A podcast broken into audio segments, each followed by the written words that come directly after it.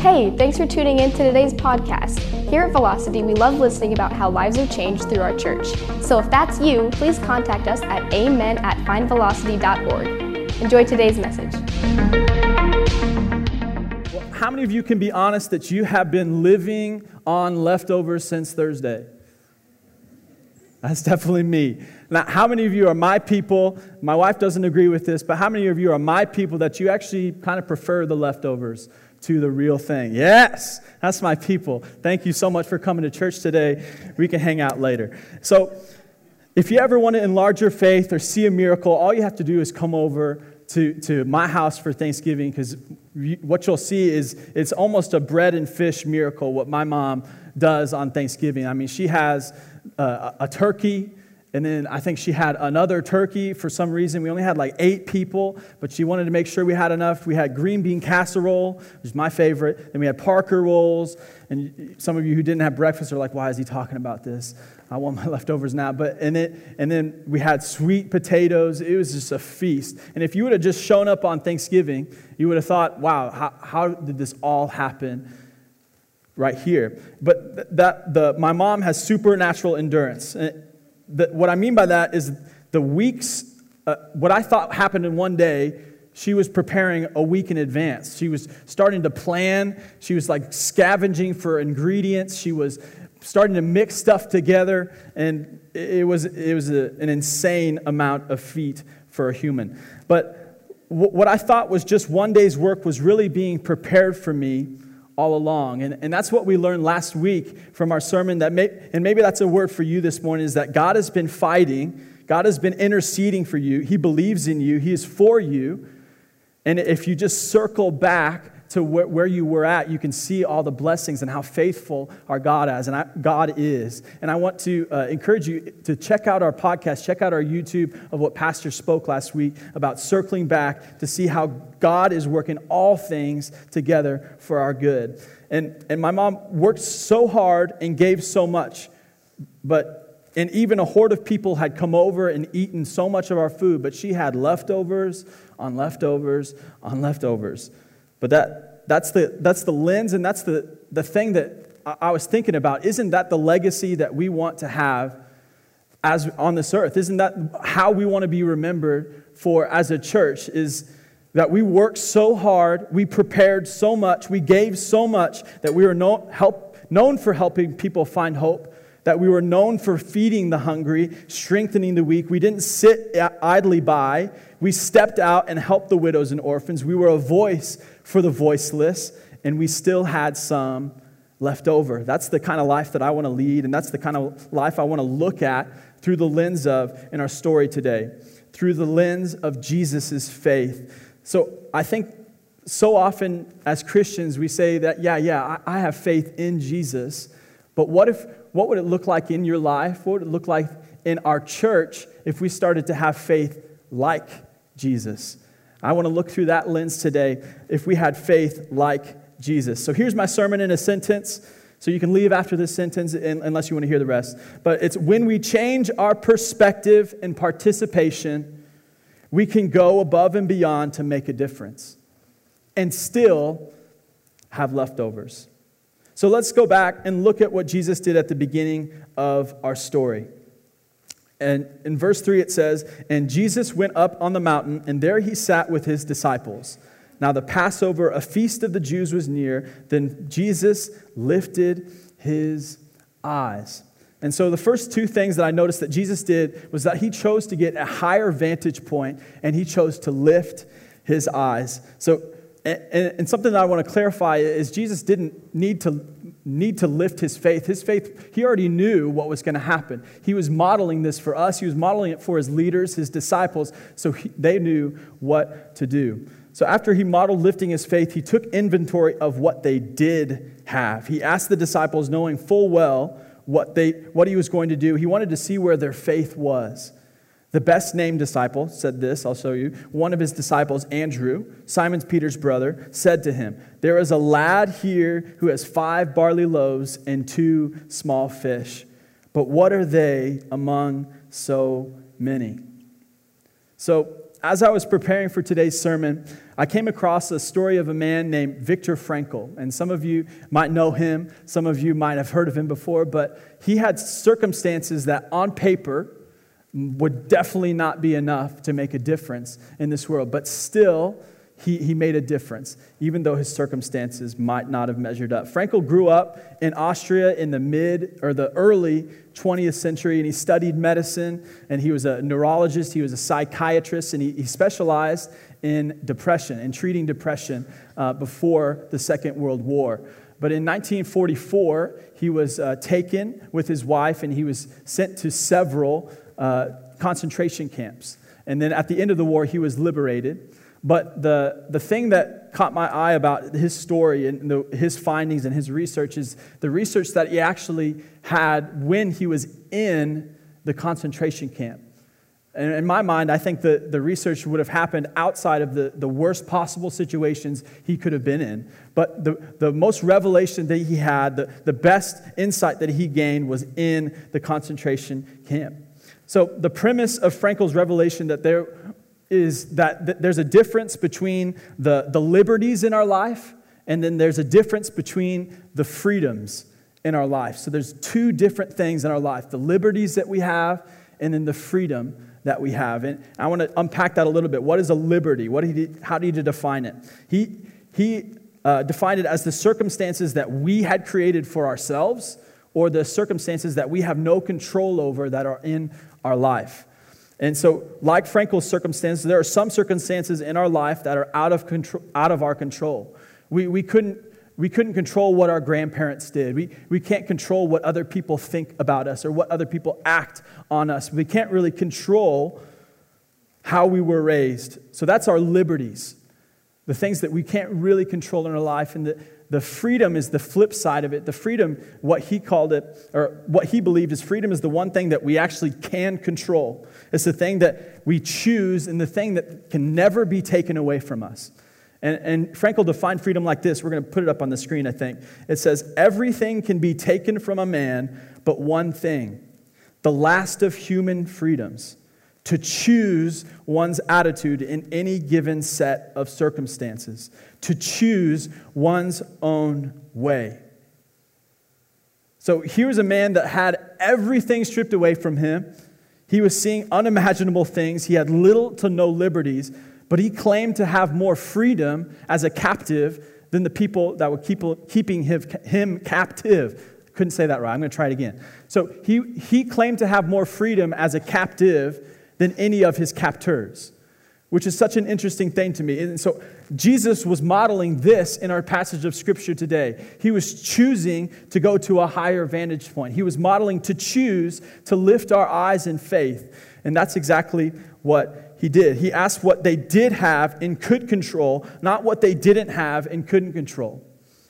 And so the Apostle Paul, later in the Bible, he, talks about this in, his letter to Rome. In 12:2, it says this don't copy the behavior and customs of this world, but let God transform you into a new person by changing the way you act. No, no, no. Let's change the way we think to result in our actions. Then you will learn to know God's will for you, which is good and pleasing and perfect.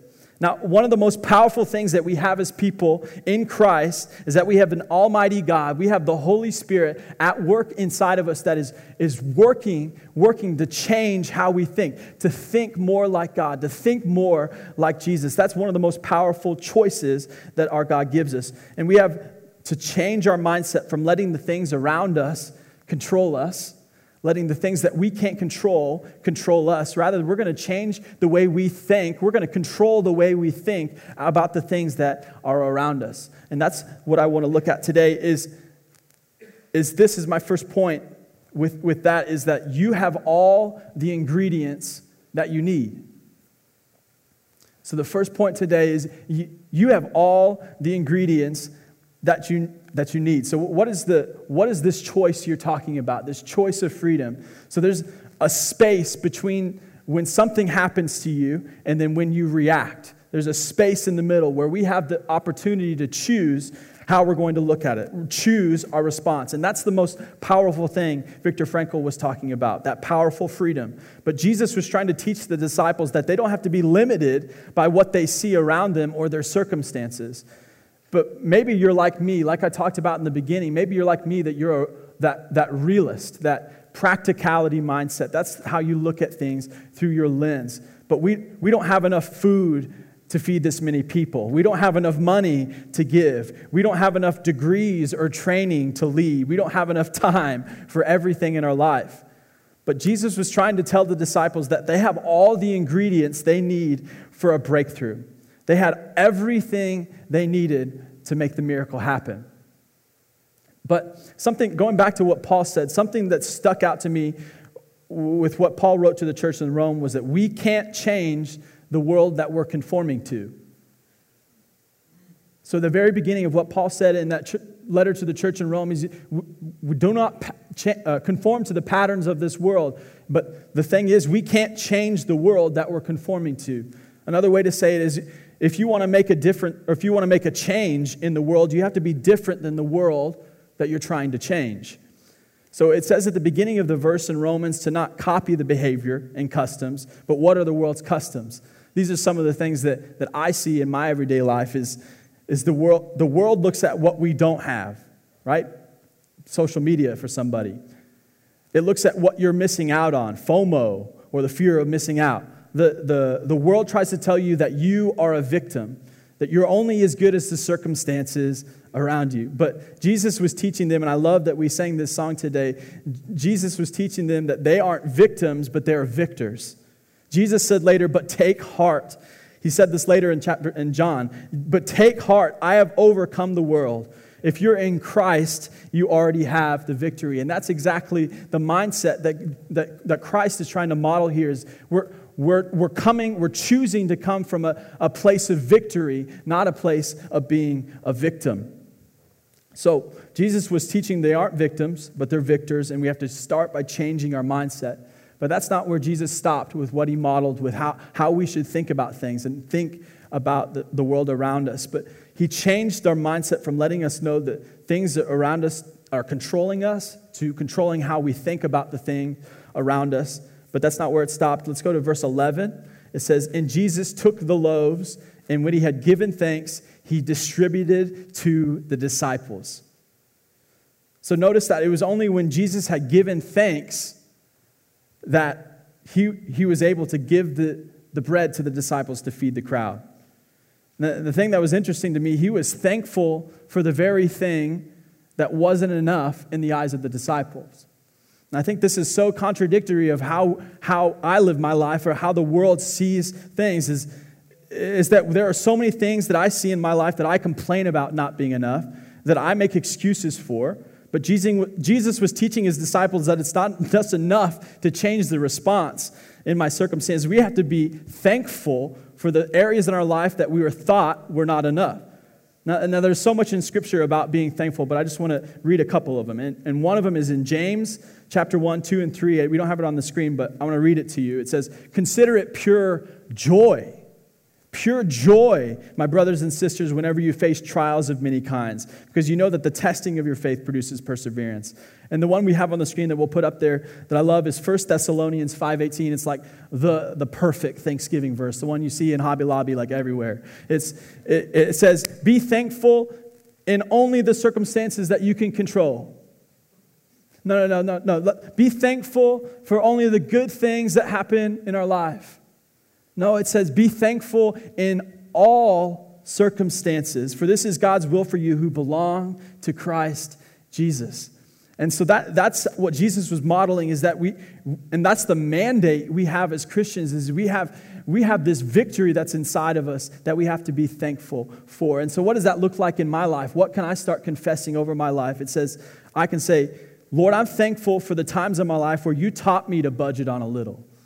Lord, I can be thankful for the times when what I had was enough to lead the people in my life. Lord, I'm thankful. I'm thankful for all the challenges that you put in my life because it made, it's been making me a better person. It's been making me a better husband. And, And so that's, that's the modeling, that faith like Jesus that we want to have. So we changed our mindset, we changed it, and now we're thankful for the things that weren't enough. But that's not where Jesus stopped either. He modeled that he wants us to participate. He wants us to participate in helping the people around us.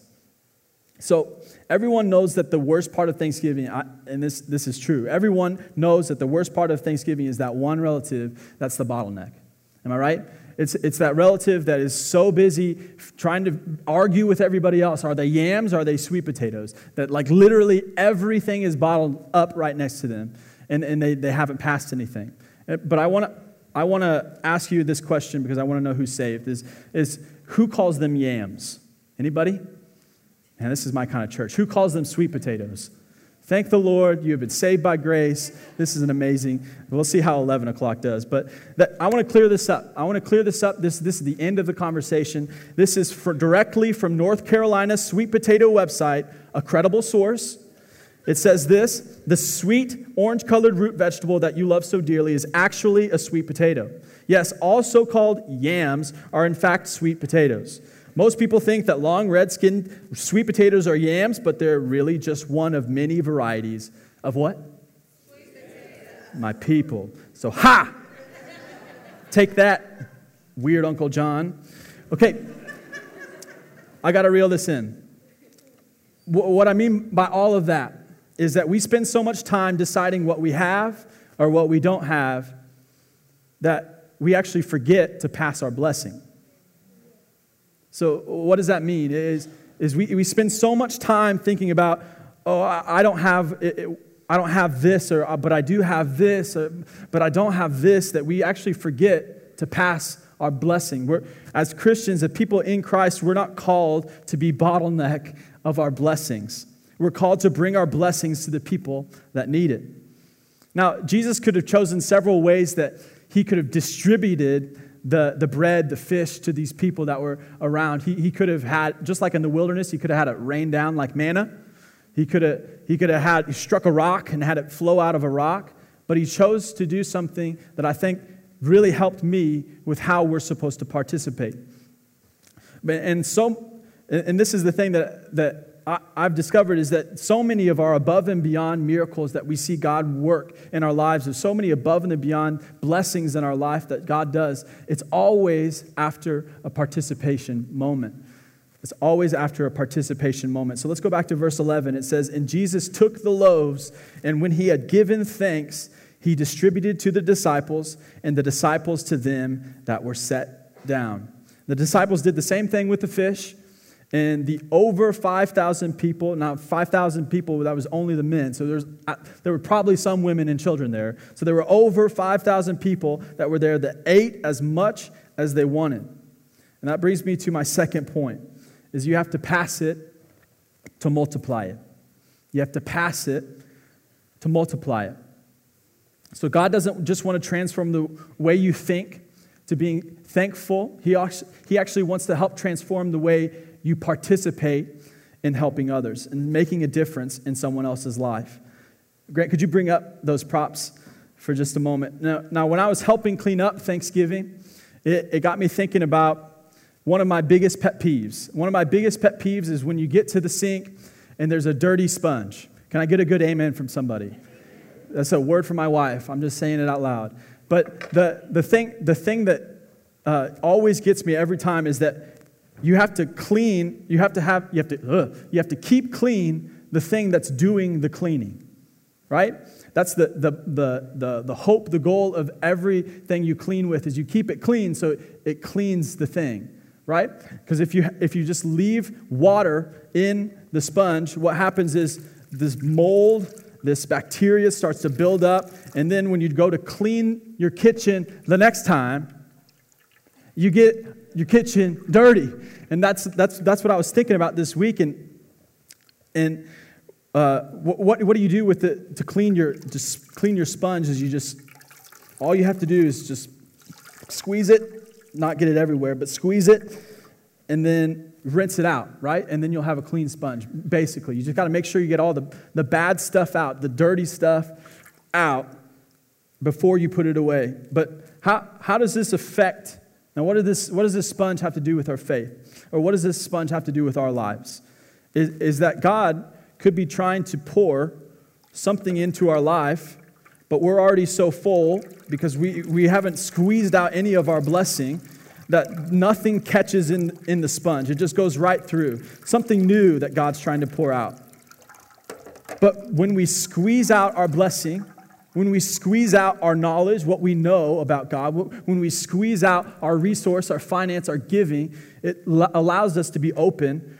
You'll see how this works. It allows us to be open for what God wants to do. He can pour in and He can squeeze in something new. He can pour in a new blessing that you didn't even know that was possible. And in Matthew 9 17, Jesus said this Jesus said, Neither do people pour new wine into old wineskins. That's why I love that new wine song that we do. It's an amazing illustration of what God wants to do in our life. It, if, if they do, the skins will burst. The wine will run out and the wine, wineskins will be ruined. So we got a, a bacteria ridden sponge that can't actually get anything else in it. And no, they, they pour new wine into new wineskins, and both are preserved. It means we have to squeeze out all of our blessings, all of our old blessings. We have to squeeze them out. That way, we have something new that God can pour in a new resource. God can pour in a new leadership teaching. God can pour in a new opportunity. God can pour something new into your life. And that's, that's the idea, that's the, the, the, the power of multiplicity and, and this, this is what I want to tell you that is whatever you keep is all you have. But whatever you give, God multiplies. Whatever you keep is all you have. But whatever you give, God can multiply. So I, I want to see what happens at the end of this passage, at the end of this story. In verse 12, it says this After everyone was full, Jesus told his disciples, Now gather the leftovers so that nothing is wasted. Jesus was all about reduce, reuse, recycle. I love it. So they picked up the pieces and filled 12 baskets with scraps left by the people who had eaten the five barley loaves. So the disciples had changed their perspective. They, they, they saw a model of participating in their blessing. And now, after all they did, they had more than enough left over. So that's what it means to live on leftovers. But the thing that stuck out to me the most in this last passage was the number 12. They have 12 baskets left over. So, what is the significance of the number 12? So, the number 12 appears 187 times in the Bible. There are several instances with the number 12, such as uh, the Virgin Mary's stay in the temple for 12 years. Jesus was 12 years old when he challenged the uh, scholars in the temple. In the beginning of the Bible, the book of Genesis says that Jacob had 12 sons and they became the 12 so- tribes of Israel. In the middle of the Bible and in the gospel, the New Testament tells us that Jesus had 12 disciples or 12 leaders he was going to send out into the world. At the end of the Bible, the book of Revelation, the kingdom of God had 12 gates with 12 angels. So that 12 is a significant number in the Bible. But why? And, and I think one of the reasons I think for me was pretty obvious. There's 12 baskets. God wanted to make sure every single one of the disciples had a basket so they could t- testify to how good their, their, their Savior was. That, that they, could, they could see things not through their eyes, but through the eyes of faith. And, and that, that is an amazing thing in itself. But I, I saw something else about the number 12 that had, for me, more significance and as it represents perfection of rule or perfection of leadership or authority. So the number 12 represents completeness and perfection of leadership. So, according to scholars and according to some Bible scholars, 12 is the product of three, which signifies the divine, and four, which signifies the earthly. And I thought that was so interesting to have at the end of this story is that the, the disciples had, the four, the, the disciples had what they had on earth, and then they multiplied it. They used the multiplicity of our God with three, the divine, to get completeness, to be a model of the, the perfection of leadership. And that's a really interesting thing. So, what does that mean in our life? Is so using our gifts to serve someone else or giving back to God and giving through your church is the product of what God has trusted you with on earth, multiplied by the divine, the Trinity, so we can see the perfection of our King of Kings. We can see the perfection of our God. We can see the perfection of leadership in our life. And I, I don't know about you, but this world needs some leadership. This world needs perfection of authority, of rule. And I need a great leader in my life, and that is a fact alone why I want to give towards completeness. So I'm wondering what things in your life where you might need completeness. What was that area in the beginning where you thought you weren't enough? Where you thought that, that the circumstances around you didn't seem like everything added up? But what here on earth do you have naturally that you need to multiply with the supernatural to get the completeness that we're all longing for? So, why is it so important to serve our God and give through the local church? Because whatever you keep is all you have. And that's, that's a good life. That's, that's okay. Whatever you keep is all you have. But whatever you give, God is going to multiply.